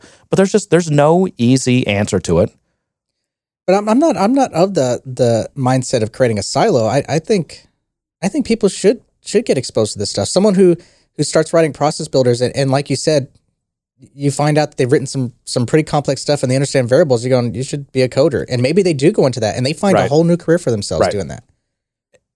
And and regardless of whether they do or that, that you still shouldn't write like big complex stuff in, in process builder. Sometimes It's just a mess. It's, a it's a mo- rat's nest. It's, it's a necessity. It's it, the necessity creates is the mother invention. I know that sounds cheesy, but in this instance, you know, you have something, you have this tool that says you can do this. So you go and figure out how to do it. You get it to do it. And you've just, you just invented a new way of doing something. Yeah. I mean, I guess if, if it's you, if it is your only way, but at some point, it's like a, it's like a band-aid. Like, okay, you had, yeah, okay, I, I get the, the fact that you needed that band-aid. You had this mm-hmm. wound that you needed to stop the bleeding. But at some point, you need to go, you need to ha- have a surgeon come in and stitch that thing up because that's not a good long term way to do it. You know what I mean? Yeah. So we have the EMTs and the surgeons, right? I guess so. I mean, I don't know. well, this is this is odd because I was, I was expecting to kind of you know rail a bit on, on, but now I'm like on the side of defending it. well, uh, that's what I said. I mean, process builder's gotten a lot better from what I from what I hear. I Well, so so here's here's one of the things that I found out. Um, yeah, process builder does have his issues still, but I'm learning that what my real issue is is flows. Right. So what's happening is is the process builder logic and steps and, and all that is easily understandable. There are quirks with it, there are bugs in it, there are issues with it. I'm not going to downplay that. But what really is is causing most of my issues is is because process builder can't do certain things. People are calling flows from process builder. Right. Which they love. Yeah, because they can they can loop through records, they can toss variables around, all that kind of stuff. But the chain of events, or I don't know, the the bubble up, the call, the the the, the stack Yeah. of of information coming back out into the flow into the process builder doesn't happen, which is why you just get some general failure error, and you have to go digging in the logs to try to find out where that failure actually happened. yeah. Um, so it seems like the the way it's architected, and because they seem seem I'm using air quotes seem to be very disparate technologies. There's really no real communication between these. So when an error comes up, there's no way for it to bubble up into the process builder so that you can say, "Here's what the real issue is." Yeah. So, like, so all it can do is give you a generic that's error. So it's like it fires off the flow and then it's a fire and forget, right? It, it, it moves on. The, the, the process does, which is why you don't get a I good. I think so. I think the process quits, and then you're still in the same transaction. Yeah. So you're in the flow Mm-hmm. land, but for some reason the flow, because of the way it was called, doesn't know anything about the U- the original UI, so it has no way of passing information back. So you just get this general error. Is my assumption. And, and the, I think you still have to go check like the administrator's email to find the actual cause of the error. And I, I still see Yeah, that a you'll lot. still, you'll still get you'll get an email or something, and it it may or may not have the information you need, and then you have to dig into the logs. But That's another thing. Like, I mean, can you? I, and I guess I just don't know. I'm just asking sincere questions here. Can you even? Is there any intelligent way of handling like a? Can you have like a hierarchical, you know, except exception handling to no, to intelligently handle exceptions and recover and No. yeah. So which, which is a drawback of some of these tools, and that you, you don't have the ability to kind of very selectively handle exceptions. It, Yeah. it it just fails, and you have to fix it. Yep. I mean, you really you design these things with the intent that they're never going to fail. Unlike code, where we design it and we go, okay, here's my try catch, and here's my global exception handler. I may have a DML exception handler. I may have a my class exception handler. But just in case I don't, I'm not something happens that I'm not expecting. Here's my global exception handler. Yeah. Um, that that that concept doesn't exist in Process Builder. you know, and and I, and people are just you know people that are using process builder. I mean, they're just, they're just you know it's a way for them to get their job done. Well, Other, otherwise, they'd have to go find a developer. And here's here's the here's the the reality of the situation. if they went and found a developer to create some triggers for them instead of this, they may not end up with anything better than what they would have created in Process Builder. In fact, there's a there's a pretty low chance they would end up with something better. well, now you're talking in circles, Jeremy. No, I'm not. use Process Builder. But you know what? If you are a developer, eh, it might not be any better. Well, it goes back to the like, knowing how do you even know how to hire the right developer? Well, you know what? And- And when it comes to certain requirements, you know, hey, we need Salesforce to do X, Y, Z. Mr. Admin, go go make that happen. You're like, okay. Um, I th- I'm told by Salesforce I can get this done in a process, so I do a process, and I got it to work. Yeah. The the default isn't okay. Let me shop around a developer or an architect and get some advice and figure out what the best tool is for this. No, it's just I have this requirement. Yeah. Salesforce says I can do it without X, Y, without my that developer, so I'm going to try it. I mean, the thing is, you know, I guess it depends on what you're building. I mean, but people are building accounting systems, material handling systems, manufacturing systems, student scheduling systems. I mean, all kinds of stuff on Salesforce, right? But You- for you those, don't- hope they had developers. I- I- yeah, and and and again, in those situations, you really, again, this is my opinion, you really want to avoid things like Process Builder for so many reasons. They don't play well with metadata. It's it's not a good. They're not good abstractions. It's not. They don't play well with. You know, they're just not as transparent and and uh, ca- and so- so- capable as as as so let me- programming Let me, code throw this question at you then. So you're you're an admin, a small company. There- you know, there's no money for a developer, and Salesforce says you can do this without a developer, and so the expectation is you're going to find a way to make this happen. So you go out and build a process. No, I'm you. You do what you got to do. If I mean, if if if that is your only option, then yes, do that. But Okay. but know that you you have built your system on bubble gum and duct tape. and I'm not ready. I'm not ready to, to dismiss Process Builder and throw it and throw it in the trash. I think it has the potential to be a really good tool. I think it has. I mean, there's a reason why you know .NET developers and Java developers and Ruby developers don't don't use you know bubbly drag and drop things. Well, I can tell you, I, I was turned off on Java because of Visual J, Visual Java. You always talk about that, and I still have no idea what you're talking about. I will find Java it. never had such thing. Yes, it did. I will find it. It was this this stupid tool where you kind of coded blocks of code and then you had to draw lines between the two. Someone, please, I'll, I'll try to find it. But if but if anyone is aware of this, please let me know because this is this is kind of nostalgia for me. I've been doing Java I development I since the, since the a- 90s, and I- I, never have coded like that. I walked into a CompUSA, went to the shelf that was your problem software right there. development tools. There was a box that said Visual Java. I think it was Visual Java, and bought it and installed it. and I never got further than John, than the few examples. you 'cause it you went you walked into a a CompUSA store. So so first of all, okay, and you bought some Java thing and from a retail box. Yes, I did. No wonder you have su- no wonder you have such a lifelong dim view of Java. Plus, I, I prefer the the namespace uh, uh, mentality or uh, moniker. Okay, What's, what's the right word? for what? I don't know. As opposed to packages. For some reason, packages doesn't resonate with me. Namespaces resonates with me. Packages does not resonate Yeah. with me. And and even in IntelliJ, I, I'm like, I want to create a folder in my uh, static resource. How do I do that? Oh, create package. Damn it. Great package. Yes. Oh. Oh, is that because it does some kind of resource bundling or something? Yeah. Okay, I don't use it. I get. I don't use that functionality. So in your tree of the static resources, there's no new folder in your in that. It's new. You create a package the package, and that's a It's not a Java package though. It's just no because okay. well packages in, in Java on your hard drive are folders. It's They- a folder well, generally, depending on which class loader you're using, but yeah, so the the analog. What is that word? There's a word for that. The analog. I don't know I don't know. The uh, anyways, the analog for that folder in count- Java the is the counterpart? package. the corollary. I don't know. We need a thesaurus, John. we need a thesaurus as a service. I'm sure that exists. All right. So I mentioned this to a guy Ross Meyercord. That's you know he actually saw this a while back on Salesforce's blog, but it got republished like a, two months later in CIO magazine.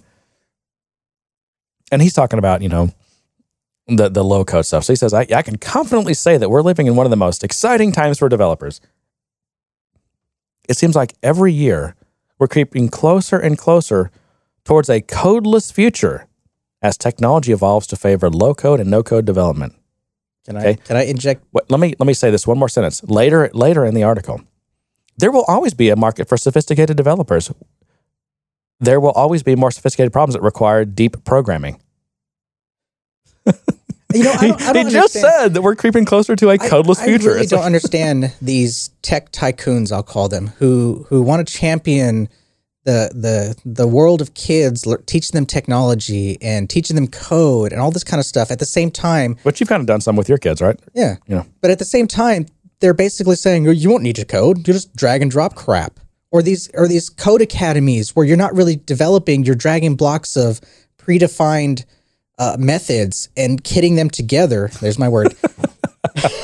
and kitting them together to, to make a, a program. It's- come on, it's you're not teaching kids to code. You're teaching them how to how to kit together things and and Yeah. produce some output. Well, that get- Legos. that gets back for, to- for for programming. that gets back to you know all these business leaders, including Mister uh, King of San Francisco himself, talks you know complains that there's not enough people available to do these STEM jobs, but none of them seem to be effective, even actually making real attempts to get more people to go into STEM. But why would people still are not going to STEM? And a lot of the people that are graduating with STEM, particularly women, end up not going into STEM because we, we've either shipped those jobs out or we're H one being all the people in to do those jobs here. Oh well, now you're segueing to another topic. No, I'm just saying. I mean, it's it just it dovetails into the to what we were just talking about. Well, it does. It's just frustrating. It's just it's frustrating I for mean, me because would you tell your kids to go into STEM right now, knowing that you know there, there's all this demand to to raise H one B limits and to and to offshore, you know, st- stuff that's here to other places? I mean, is STEM really the best place to go, or should you go into like business and marketing and, and or something? No, I, I encourage my kids into STEM, but but and, and STEM is a buzzword, so I hate using that. But I'm I'm more. Uh, There- uh, not- oh no, the new one's STEAM, but just because we have to be inclusive Oh, okay. Well, because you have to add art. oh, art. Okay. so so the, the the encouragement that I give my kids, and especially my daughter, because she's really into science, she's into math and science, and I love that about her. Is don't focus so much on on the career. Focus on wh- what you what you want to study and what's your interest. you know, you know, she she wants to do certain things, and I'm like, well, get into physics, get into engineering, get get some background in that, and see how that plays out for you. And she's only nine, so this is this Are is you all telling just, your nine year old to get into physics? until, until my nine year old. Well, she's she loves. Well, be, you know what it is? It shows like um outrageous acts of science and Where on Earth. Those two shows she loves because I love them, and she sits there and watches. And now I I thought she just watched them because I was watching them. But then, like, she sees the announcement for the newest episode, and she's like, "We got to watch that. Hmm. When can we watch that?" And she wants to sit next to me and watch it. So she sees this stuff and she figures it out, and it, it piques her interest. So I'm all for exposing kids to this stuff. I'm all for exposing them to technology and so giving them. we know where you stand. but there's a big butt coming. But I'm not on board with the idea that it should be dumbed down. You know that, that the science should that the fundamental science should be abstracted from everyone, so that you're just pointing and clicking away. Even even in things we do, you and I do, the abstraction that we have of garbage collection, the abstraction we have of memory management, we could get by. But you and I both have a deeper understanding of at least why we do the things or what those things do and why they do them and, and why we're glad we don't have to worry about them. I still feel strongly about the fundamental understanding deep down of why we do the things we do, and that just comes from studying and caring about what you. I'm gonna, I'm gonna, I'm gonna say caring about what you do. You know, having a sense of professionalism and understanding that. Yep. I don't think technology should be this blanket thing where everyone can do it, just point and click and, and drag and drop a bunch of stuff, and there you go, you're done. You're awesome. I'm sorry. If you want to be a professional, if you want to want to really learn and understand something, learn and understand it at a very fundamental level. Well, that will make you a better. so how does that how does that how does that um, align with having people building software who have zero software engineering skills? They have zero application security skills, John. well, I, I think I think Did you hear what I just said? Zero security skills. I know. That, that, And they're building your software. Well, they're building it within No, they're building again, it within within a closed environment that That doesn't mean you can't- abstract them well, from that you, you don't get abstracted from security, unfortunately. to a certain extent. Oh, I don't think so. Yeah, I mean, I yeah, think you, you very could, much you could understand. A, you could write a process flow that, that dumps a bunch of your customer data somewhere. Sure, maybe. I'm thinking more, you know, just common threats and vulnerabilities. I mean, people just have, you know, there's there's zero knowledge of it, and they're, that's who's building your software now. Okay. Well, Well, the platform is supposed to take care of that. the platform is supposed to take care of that. I think Salesforce does a good job of taking care of a lot of that. Yeah. But there's there's still ways to there's still traps you can fall into if you don't know, if you don't understand security, know what the common threat vectors are. Well, that's true. But I mean, operating systems do the same thing for us. They they they protect our memory. They protect you know how they browsers now protect us. They sandbox all the websites, whereas before they didn't. Yeah. I mean, our increasingly the the security and everything is being handled for so, us. so what happens when your customer information gets leaked and you get sued and in depositions they discover that the person you had building your software had zero software engineering skills and zero security skills. but you're not building Salesforce. You're configuring Salesforce. You're building a system. Okay. So Salesforce marketing wants you to believe you're building a system. No, you are. But the reality is you're You not are. building a system. Sure you are. You're not building the routines that, that pushes the data into the database or pulls the data out. You're not building the routines that, that enforces security across profiles. Well, or ju- and just like Salesforce doesn't actually build the software that writes the data into the database, Oracle does that. But they're still building a system. And, It's and, just- it's and just- it's and just which- depending, on, depending on where that issue happened, the lawsuit would, would follow that chain. Salesforce would get sued, and Salesforce would say that wasn't us, that was Oracle. So go sue Oracle. No, uh, most likely what's So going to will most likely named- what's going to happen is Salesforce said, "Well, we actually have a secure system, but what they did, they exposed themselves through no fault of the platform they were building on." And likely what the lawyer would do is is list Oracle as a joint. Uh, what do they call that? They call it something where they bring someone else in as part of the lawsuit. Yeah, co-defendant. There you go. Um, no, uh, What, what, what, what point was I trying to make? I don't know. You're trying to defend that it's totally okay to have complete amateurs building software. I guess I'm saying. I guess what I'm trying to say is it's good to expose people to it. You never know what's going to pique someone's interest enough to say, "Hey, this could be a new career opportunity for me." And for some people, for some companies, this is their only option. For others, the budget kind of dictates how much you can do. And a lot of times, a quick process builder is cheaper than a full blown development cycle, especially since you don't have the unit testing. Yeah. I mean, it really kind of gets back to what what are you what are you doing? What are you building? Is it something itty bitty that's like, okay, we just need this quick little thing, or is it? I mean, ultimately, when I brought up this topic, what I originally intended was that, you know, I know I know we rail on it a lot and we talk about all the things that are bad, but there are people who are benefiting benefiting from it. There are people who are using it because they have to and they need it. Also, I mean, you have to go back to again because I, I again, I mean, I might criticize people who are you know having uh, people who have no software engineering skills building software, but how many systems have you seen where people who call themselves developers get built out a system in Salesforce that was so stuck that you couldn't get anything in or out of production because it's in just some crazy state where all the tests depend on data, and so. You know what I'm talking about? Like I remember so one you somehow somehow amazingly got into production. The code base got into production, but it was all ba- it was all required um, uh, implicitly, you know, required a certain state of data in production, and and now you can't get anything. You can't deploy. You can't remove things from production. You can't add things to production because some tests are failing, and no one can figure out like what state the data needs to be in. So those tests pass. or it can never get in that state because of the I've seen se- not small Salesforce consulting companies get their own orgs in that situation. I know which one. Yeah. I remember and it's that. none of the ones we've talked about. It's none of the. Yeah, I'll just say that right now. None of the people that have that are friends of the podcast.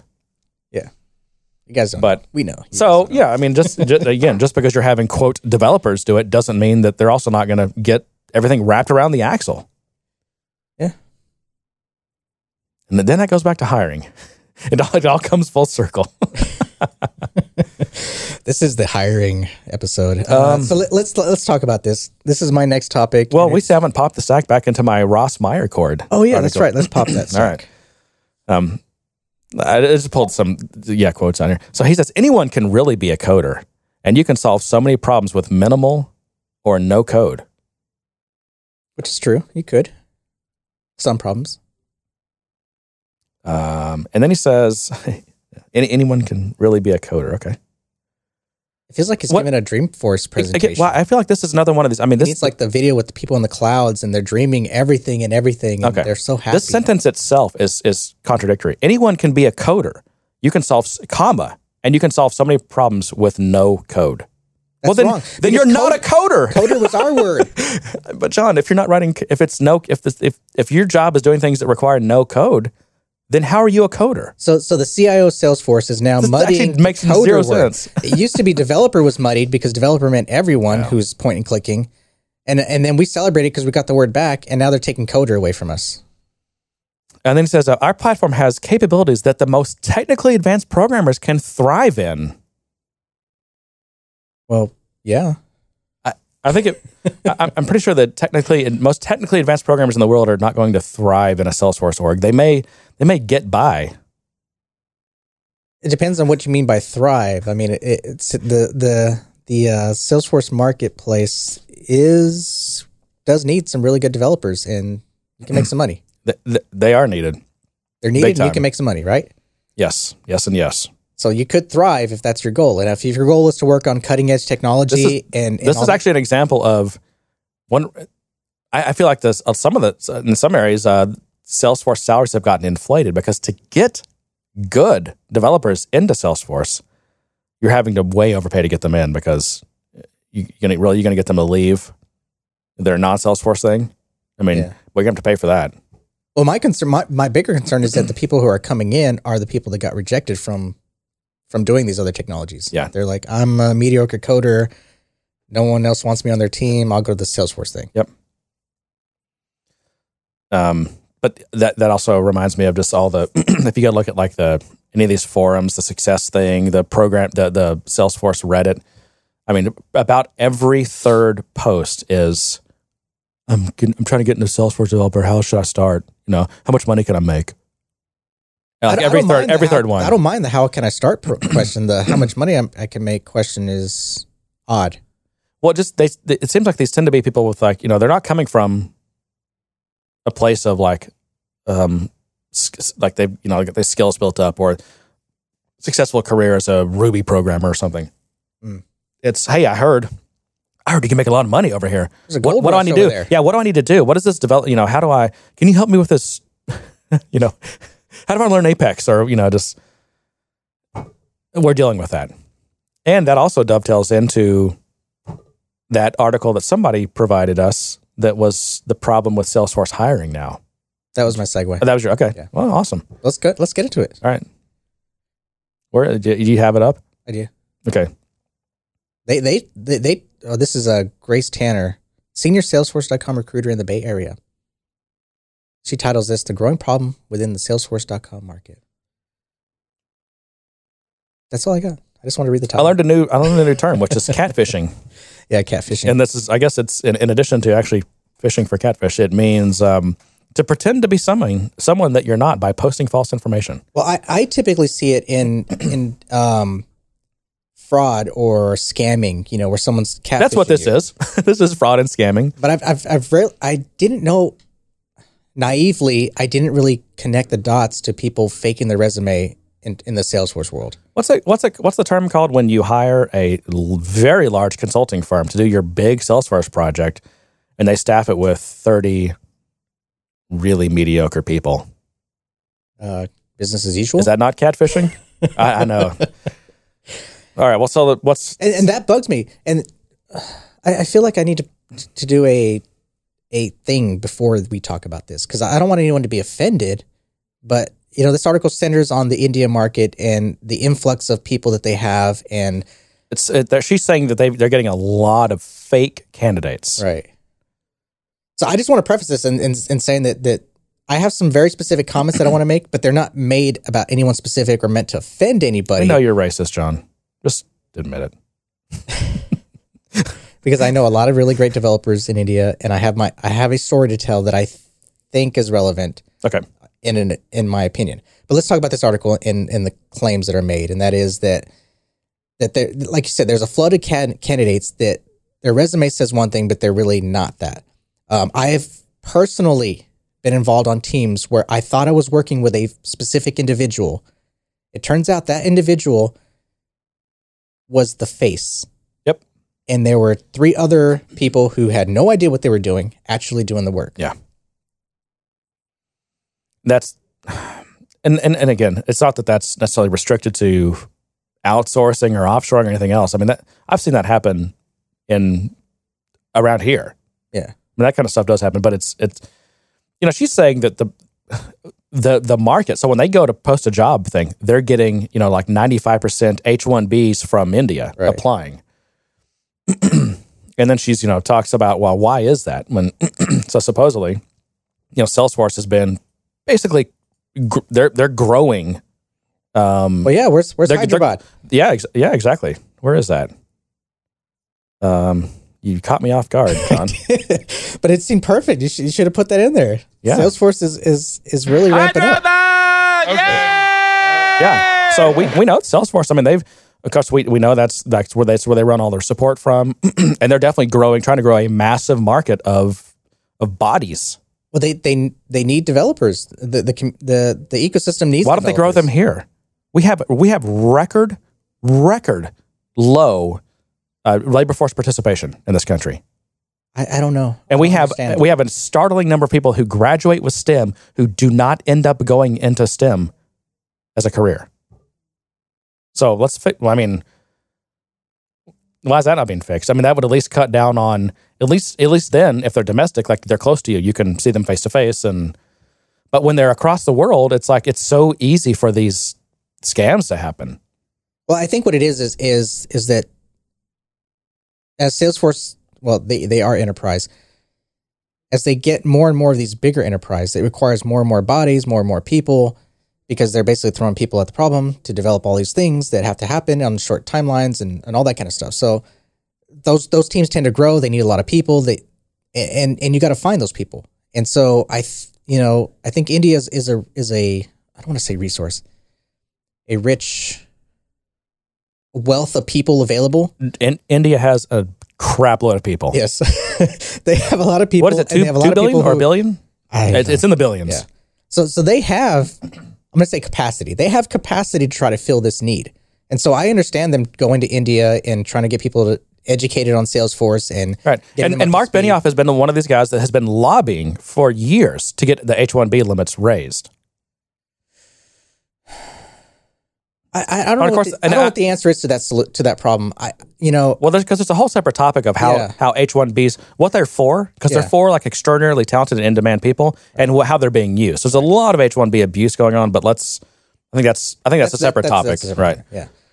So so I, I'm fine with that. I'm I'm I'm in fact I encourage that. You know wherever we can get you know people to kind of come in and fill this need and and help the community thrive and help Salesforce thrive because that's how I make my money. I need Yeah. them to grow. I don't I don't want them to go away.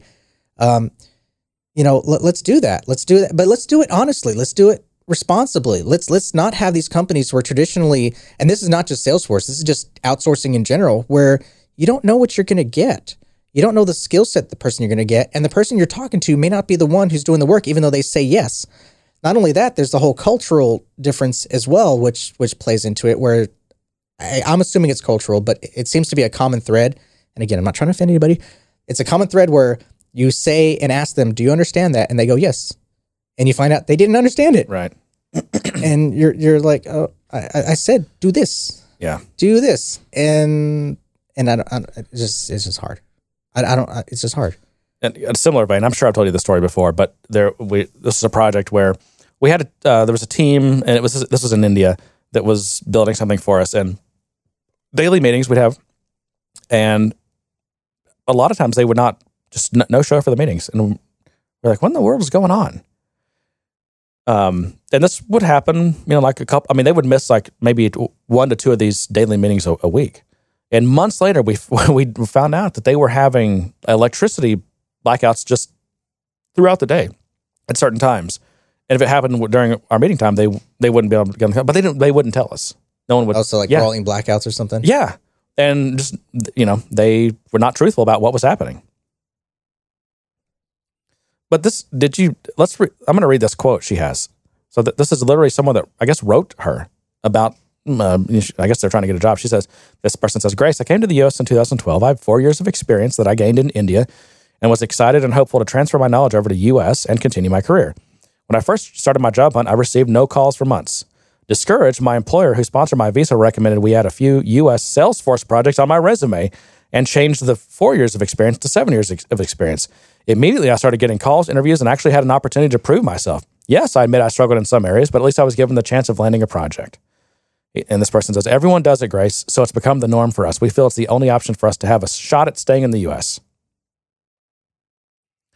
And you know what? You know what's um, one, one thing that really is unfortunate about this is this type of thing, this is happening, this is rampant.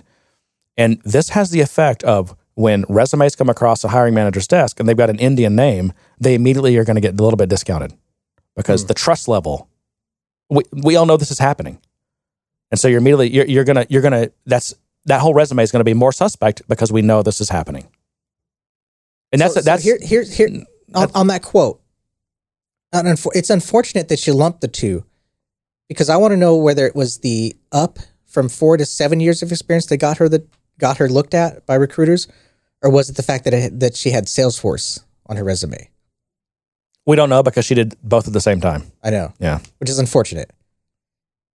Yeah. However, I, I I'm willing to bet that it wasn't the for, it wasn't the change in experience that, that changed that. It was the Salesforce part, portion of it that changed it. Yeah. It was the fact that that market has strong demand, And and because of that, you know, when you say you have Salesforce experience, you're more likely to get a job.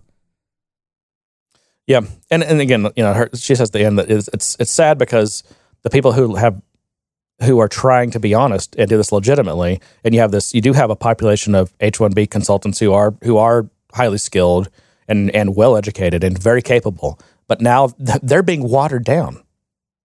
Well, they are because, and that goes that comes to my kind of personal story that I will share, and that is that I I, I know a lot of great developers who are who are from India, like not like They live here, in India. They live in India. Yeah, okay. and um, you know, I've had a, I had worked with them, had some great experiences. Uh, we've built some really great things, um, but I, I feel like what happens is they don't stay developers for long. When when they Mm. when they get to a point where they're really good, they don't stay a developer. I I don't know if that's because of the way they're paid or or or what, but they move they move up into management Yeah. quickly, like fast, fast, fast. I've seen people go from basically, I think what they were saying, they were making about ten dollars. Now, what they were getting paid, like Right. from their employer, about ten dollars an hour to over a hundred thousand dollars a year. Yeah, I, I believe it because I, and and and this is you know some of these cities in India, are, you know, you'll have a luxurious giant glass you know skyscraper, and then uh, dirt roads with you know with dirt literally dirt poor people. Mm. It, it's um, I don't know. It's like a you know no kind of like a no middle class thing, or it's like you've got your it's such a distinction between the haves and the have nots. Mm. Um, I don't know where I'm going with that, but it's just it's just an inter- it's a you know it's a cultural s- societal thing. Yeah. It, it- well, well, moving, move. So, so the point of that is that even though I've had these really great experiences and known some really great people, they didn't stay developers long. Versus here, where like you and I, we enjoy being developers. We're not managing a team. We're not doing. We're not seeking to do that. Here it's common for people to avoid going into management. That's the most common story you hear here. Yeah, I mean, right? exactly. And but there, it's different. You know, it's it's, it's that rush to get to management because I think that's how they're. I think that's how they get their pay Right. bump. Well, yeah. I mean, and it's unfortunate because what happens is that that that creates this huge void of really skilled developers. Uh, basically, leaving that to to less skilled developers working on your projects because the the guys that are good, they've either moved here and gotten a different job, or they've moved up into management and they're not developing anymore. They're managing the team that, that develops. the other thing I've heard about it, specifically India is that the turnover among developers is really high because that's how. And that's not dissimilar to I think what ha- how it happens here. That's how they get pay increases. It's very hard to get a, a pay increase, especially if you scale up, right? And you mm-hmm. add some significant, you know, value. It's very unlikely for you to get your employer to, to recognize that in terms of your your pay. And so you're just, ha- you know, every six to twelve months, so I'm making things up, and I'm, I think that's kind of the range they're in. They're they're having to they're moving on. Yeah. And that, that's the same here, though. I mean, if you It's just like, I- honestly the the, the well, culture it's not that the, bad the here. culture of the past of you know stay with a company for 50 you know 40 years and collect a pension is gone that's just that's just if you really want to have a career and move on i, I just don't see that as being a viable option Right. I mean, you know in, in my career i've had to move and change companies to really get a significant bump otherwise you're stuck with the corporate 10% annual you know no, the uh, No. not 10% the um you're, you're you'd be lucky to get two percent. I don't know where Yeah. you, I don't know where this ten comes from. what is the um, cost of living increase or whatever they, they call that? That you'll get some kind of annual cost of living increase, Wait, So you're not getting a raise, basically. you're you're breaking even every year. right? Unless unless the company decides we're not doing any any raises this year. Then you're going backwards. Actually, Yeah. your, your purchasing power just redu- got So reduced. um, so a lot of times, you know, moving, taking that jump, taking that risk, you know, putting your resume out there and finding someone who who values your skill set a little bit more, and you just do that over time, and you collectively get better and and and more better offers. yeah. Uh, so I don't see that being as any different. Yeah, I, I, maybe they're just different degrees. You know, like some, it's worse than worse in some areas than others. Yeah. So I, I don't. I mean, it- it's it's hard to kind of talk about this article without covering a lot of things that I'm not comfortable talking about, which is the the kind of what I perceive, and it's it's purely anecdotal and purely from my experiences. Is it is the the the, the kind of level of fraud that happens, the the fake that happens, the you think you're getting one thing, but you're really getting another thing, or you think you're working with one company, but you're really working with with Yep. these other guys, you know, that are sitting in a room somewhere. You know, and and and that, that may not be isolated to India. It could be i- it could be any Oh, other place where I've seen it. to. I've seen it. You know, Eastern Europe. I've seen it Ukraine. I've seen it Russia. I mean, it's it's that's what makes if uh, the, you know I don't know the the people that do um, offshoring successfully almost universally universally say you you can't just outsource to some company. You've literally got to go and set up your office there. You've got to be flying your teams back and forth because you've got to remain. You've got to keep that communication. Keep it's not. It's not really about holding people, you know, honest to honesty. It's just that you've got to have team interaction, Mhm. and there's got to be cross pollination that's happening, and Yeah. and that's that's really the only way to find out what's really happening, so you can really help the team, whether it's you know, regardless of which direction it's in. And if you're trying to shortchange that because you were seduced by you know fifteen dollars an hour, Mhm. and that's what you think it's going to cost you, you well, you're you're actually incredibly wrong about that. Oh yeah, There's a there's a, I mean, a lot that- more that goes that, into that it. is a good point because where where I have seen this work really successfully and without a hitch is because they were employees of the same company. Yep. You know, the company had a office there. They were employees. They had a career path within that company, just like I did, and we were all working and towards the same goal. We were we were doing awesome. Not to make this the Martin Fowler show. I feel like we always talk about him or have recently, but he he actually did some really interesting writing on ThoughtWorks' experience because they have a, an office in India now, and he had been through some other experiences, and he wrote up a, a thing. This goes back years, um, but I'm sure it's all you know. His website's great. He's got the he calls it a bliki. It's like a clash between a blog and a wiki. but yeah, he he did a lot of writing on how they've been able to do offshoring successfully, and that's I think you have to go read to make sure, but I think that's what his what he was saying was you know, you ha- you have to you have to own it. Yeah. You can't just throw something over the wall to some other entity that you don't even know very well. You've never met. You don't have any. What what's your jurisdictional? Um, what- what's your jurisdiction if something goes wrong? Yeah. Where do you go to sue someone? Where do you go to like? I mean, it's what, what are you doing? You don't even know. what You're, you know, it's like these people that don't know what they're doing, and that's why. I mean, that's why we had such such a pendulum swing back on outsourcing from the early 2000s. Yeah. But I mean, it's outsourcing in general in terms of the type of quality and the, the amount of control you have over over what the output is. Uh, game industry has a big problem with that, where um, they would have an IP, but they would outsource that IP to some company to build either some version of the game or some spin off of the game. But because it's an, outsource, they kind of it's this black hole where they tossed the, the IP and a bunch of money, and those guys were supposed to produce something. There's plenty of examples where that company that they outsourced to took some of that money, allocated part part of it for that game, allocated another part of it for some pet project they wanted to do, um, and then Yeah. ended up you know releasing a crappy and that's game. basically fraud. But it, ha- but I mean, it happens just all the time. I mean, even with the best of intentions, I mean, having having a some guys and gals do something on a different floor of the building you're in, that's hard enough. Like, no, I've heard I've heard plenty of stories about how when a team got moved from you know the same floor they were on to a different floor, how that all even just that caused problems. I mean, that when you when you can't just go over and have a quick powwow or something about to solve some quick thing. I mean, they and you know that's why that we do a lot of remote work, and it's just it's really that's one of the key things is to figure out how to use these tools nowadays to try to break those things down, to try to keep the warmth of communication, whether it's Skype, Slack. Well, it's it's really the the bonding factor that that happens when you're on the same floor when you're able to walk up to someone and just kind of shoot the Fitbit. Exactly. right. Um, it, it, and I do that today with with with people that I work with constantly. You know, we don't if we have a meeting scheduled, our first words aren't okay. Here's the agenda. Let's talk about this. No, it's like you know, how was your day? You know, what's going on? We'll shoot we'll shoot the Fitbit for about you know probably ten minutes of that meeting, just talking non work. Yeah. and then we'll start getting into the work and things. But that that's that allows us to be people. That allows us to have a conversation and enjoy the people we work with and bond with them. And you know, it, allows for that. You know, your your calls with with people shouldn't be so sterile. In fact, I'm encouraged when a client comes on and they're kind of just casual about a, conver- a call.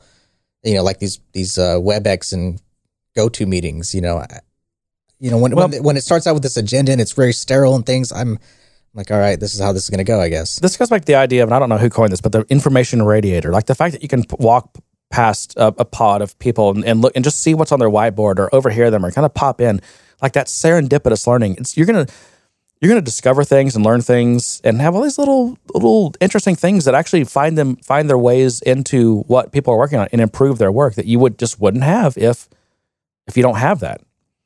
And again, the like the remote thing, that's that's all about doing things to try to replicate those information radiators. It's It never it's never going to be as good as everyone in the same area, but True. But I mean, the other thing it does is it allows you to when, when you have that kind of candid relationship with someone that you're working closely with, is you're able to kind of be a little bit more honest about what's going on. You can you can say, you know what, this really frustrates me, or the way this person did this on the on our team kind of pissed me off. I felt this way, and it at least allows you this this mechanism to kind of air this out. You're not this alone in this. You can you can air these things up and with people listening, they can either temper you, temper you, or validate you, and you can kind of start formulating this plan of how you're going to deal with this situation. John, we need to get to your quiz. Yes, All right. I'm ready overdue. and I, we are we are overdue. Oh wait, I got I got to find it. My quiz. I, I don't, Where's I don't have to take a quiz. Oh, here we go. Uh oh. My name is Craig. Uh, I got some oh, got some ads going on here. Some auto plays. Lovely. All right, and for this, I th- think it's important that we go ahead and crank up the old quiz music, John. Like I said, there's I don't think there's any right or wrong answers to these. I'm kind of just going to bounce these off of you. All right, this is about auditing your Salesforce system. This is from again another one from CIO magazine. Wow, CIO uh, multiple appearances in the Good Day Sir show today. Oh, nice. All right, true or false? At least ten percent of an object's custom fields should be formulas or rollups. Should be Should be. false. He thinks they should. He says too often code or child objects are used instead of clever formulas. Code means cost and maintenance. Spurious objects mean UI and reporting ugliness, which means even more code. That's wrong. I disagree. Yeah, I do too. All right, next one. No object should have more than a handful of validation rules, and ideally, zero. True. I agree with that one. Why? Explain yourself. Ex- Why? How do you keep data integrity if you don't have rules on what can go into a field? Well, I agree on the standpoint that it should be for data integrity, but ideally that would be minimal. You know, your system is designed so that it already kind of enforces that at the lower level. Like this field is required and always required. But when you start adding validation rules to say something is required, now you're injecting business process into your data model. And so I disagree with that. Well, no. What if you say, "Oh, well, if this, if you put something in this field, then you have to put something in this field"? Yes. How do you do that? Well, that's a validation rule, Okay. but that's process. Well, and I'd like to minimize the Well, how, amount of okay. process that the system is that process? enforcing. That's just a basic constraint. It's not really a process. it's a basic constraint if you say that if that's true if it's if it's as simplistic as that but the way people tend to use it is when it's this that means that we're in this process mode and you have to have this this this this and this this for that process and to me that's injecting process into the system which i'm not a fan of Well, he says that the problem is, is it prevents users from saving incomplete pages. Yes, that's what it's supposed to do. yes Which- it does but it also forces people to get around the system by entering dummy data right. Well, crap data then you have a talk with those people. don't Because- enforce your process with the system How do you let the enforce system do what it does and enforce your process but at a higher level What, what do you mean a higher level? What higher level? trusting people to do what they're supposed to do No, that's why you have a system. no the system's there Like- to collect data Yeah, but if, it, if it's data if it's communication. garbage in, garbage out. If you let to, if you let people put garbage in, they will. All right, hire better people. next. manual I'm not a hire, hire manual process validators. Okay. No object should have more than a handful of fields with constraints such as required or unique value. Ha- well, that depends. I would say true, but it really depends on how many integrations you have. That's the only reason I, I see. For His that. logic is the same, actually. He, he just people shouldn't. It shouldn't be hard to enter a, a record. You, sh- you shouldn't have to be required to enter more than you know one or two fields. I guess You shouldn't. you shouldn't. Okay. It should be easy to enter a record. Yes, Okay. Yeah. I, I think with it, minimal amount of it, effort. it all comes down to and minimal balance. It all comes information. down to this, you got to balance the the needs of right people versus data integrity. All right. Next, true or false? No UI page, aka page layout, should have more than five required fields. I feel like he is repeating himself. But what do you say to that, John? Yeah, false. As many as you need. Required fields? Oh, I just wanted to Wow, be different. we're I'm really saying- consistent here. true. Okay. True. True or false? No object should have more than 10 record types unless there's an incredibly strong reason for it. And the number of user profiles should be less than 5% of the total user count. I'd cut that back down to That's two completely different things. How does he put those in one? I don't know. Let's let's cover the record type thing. I think How does a how does an object have 10 record types? it happens. That just means you're using a god object. Yeah. Oh my goodness I, am not a fan of having way that many record types. No, I'm not a fan of having ten. Uh, four maybe. Now, what, he, now his factor of users to profiles is interesting. So he's saying if you have 100 users in your system, you should have no more than five profiles. Don't have everyone in a different profile, basically. Which, Uh, that that's kind of hard to say. in well, advance. profiles are hard to maintain. So I, th- I think the to me the general rule is like have is j- no more than the number of profiles you actually really need because they're hard to maintain and they're hard to test. They are. Profiles are actually really hard to test. Um, okay, true or false? The system should have less than 10% unused objects and less than 25% unused fields. We're talking about historical objects that have no longer hold data, I guess. I, I guess. I mean, if if you if there's a field there and you don't need it anymore, archive it and get rid of it. But it doesn't matter. It's it's someone else's computer. Who cares? All right, true or false? The number of reports should be less than the number of users. No. It's False. really arbitrary. I mean, what if you have three users? Could I need 10 reports? That's totally Yeah. reasonable. I don't know. It comes with ten reports. I know exactly. It comes with like probably more than that. Okay, for any object, there should, should should not be a mix of code workflows and flows. Oh, true. I'll say this right now. Listen, ask Jeremy, and the answer is true. False. It's true. False. So my rule is, okay, user workflows and field updates. That's fine. But as soon as we have to start doing triggers on that same object, I'm moving all those workflows into a trigger. No. Yeah. False. I write better software than you do. right then. tool for the right job, Jeremy. Right tool for the right Uh, job. spreading your stuff around all those different areas makes everything a lot harder. And I've saved clients a lot of time and money by simplifying things into triggers that were spread all over the place. Okay. True or false? Apex code test methods should be at least 75% of the size of the code under test. Wow. that's- this is talk about stupid metrics. What a stupid metric. That question's dumb because it doesn't matter. You don't get a choice. it's still he still does the same thing about I mean, you could okay you can accomplish his stupid rule this is the problem with stupid stupid metric like this your developers will accomplish that rule while still having shit bit assertions and not actually having meaningful tests They don't have to have any assertions. that's true they don't my point okay true or false for any one object there shouldn't be more than one trigger and it should be small ideally just one Ideally, one trigger. I used to be of the mindset of splitting the before and after into two triggers, um, but now I'm just back down to one. I think well and I hmm, I don't know what his reasoning is but yeah if, if you have one trigger then you can control all the execution the order of what that trigger can do, what that trigger does Yeah. except packages that install their own triggers that's Yes. that's always the That's true. the asterisk there okay final one John true or false classes can be as big as you want but individual methods should fit in a single screen Huh? That's. I mean, well, technically, And I, I'm sorry, John. Is this a- I'm sorry. That hmm. is that is this guy. Don't ever listen to this guy, whoever this is. Classes should not be as big as you want well, technically they they can't be. because Technically, there's a limit on the megabyte size of your uh, class. If you uh, listen, if you even approach 10 percent of that size, you need to find a different business to get in. But no, I, I think everything should be very small and simple as, as possible. Right. However, I have written some pretty big classes. Well, and and coach, this it wasn't by this- design; it just happened. This comes with a caveat that it is Salesforce and there's a global namespace, so people don't want to create a million classes. Because but- I, I'll, I will inject, you know, subclasses directly or internal classes directly into it, and that bloats Well, it. And and you have to remember that a class is in itself a namespace, right? That's all kind your of why I use all your fields and properties and methods in a class, they're sharing that class's namespace. Uh-huh.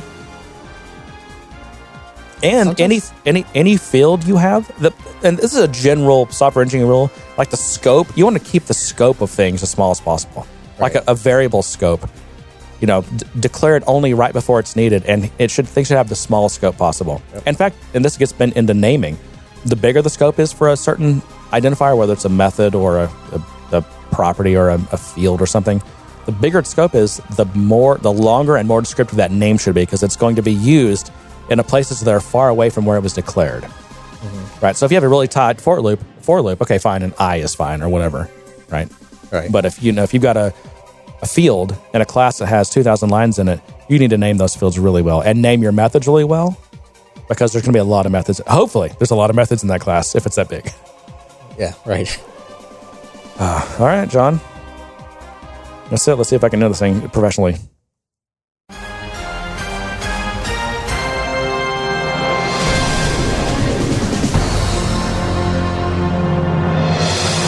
I've just I've got to get better a better tool here. VLC has just got too many issues. It's not cutting it.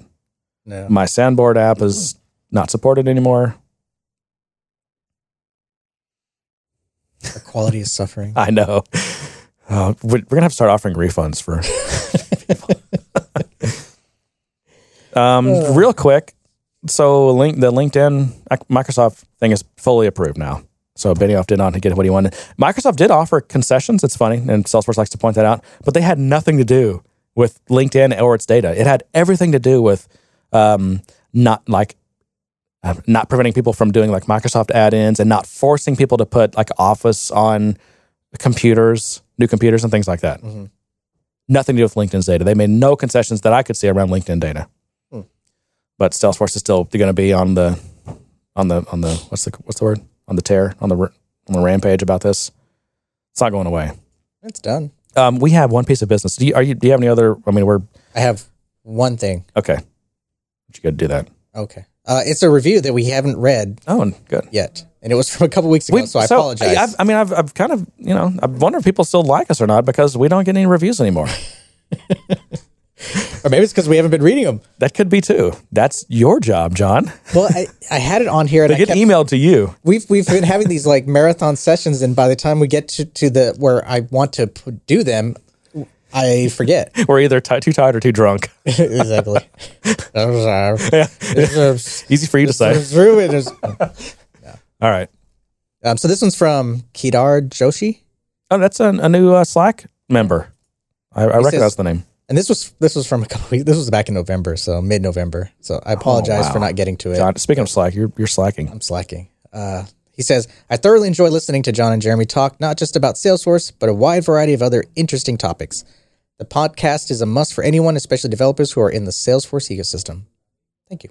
Awesome. Yeah. The reviews really help. So if there's anything that you've ever, you know, we don't, that you've wanted to do to, to help us or whatever, something easy, just go leave a review in iTunes. Or in, if you have a Google thing or an Android thing that I don't understand about, there's some review, because these things, you know, they, they, they, I think they cause people to, uh, they, they, you show up better in search results and you get floated to the rankings higher. And if you use Overcast, don't forget to click the recommend on each episode. Click that recommend button. You have to hit the little eye, the little, and it pops up a thing, a, a sheet, and you can click the heart recommend button. I don't know what that does, but it's got to be something good. Oh, so you got to heart it. Well, it's it's it's got a heart, but it also says recommend right there. Okay. But you have to click the little eye, the little info thing to pop open that dialogue that gives you that recommend option. So all those things help us. So everything that you guys can do to help us is very much appreciated. Speaking of the Slack, we have probably 95% of the people that listen to this show are not in our Slack community. And you probably should be. If you're still listening to this, almost two hours in now, come join our Slack community. We're, we're very friendly. We are. We're very Um, nice. We have a huge range of people from beginner admins to some of the smartest developers I think I probably know. That's not. I'm not talking about you, John. oh, Sorry. I thought you were talking about me. I was getting excited. Um, and so, John, how do you sign up for our Slack? How do you get there? you always ask me that. I always forget. Maybe that's why I'm asking you. I need you to remember this since you're in, that's something else you're in charge of. www.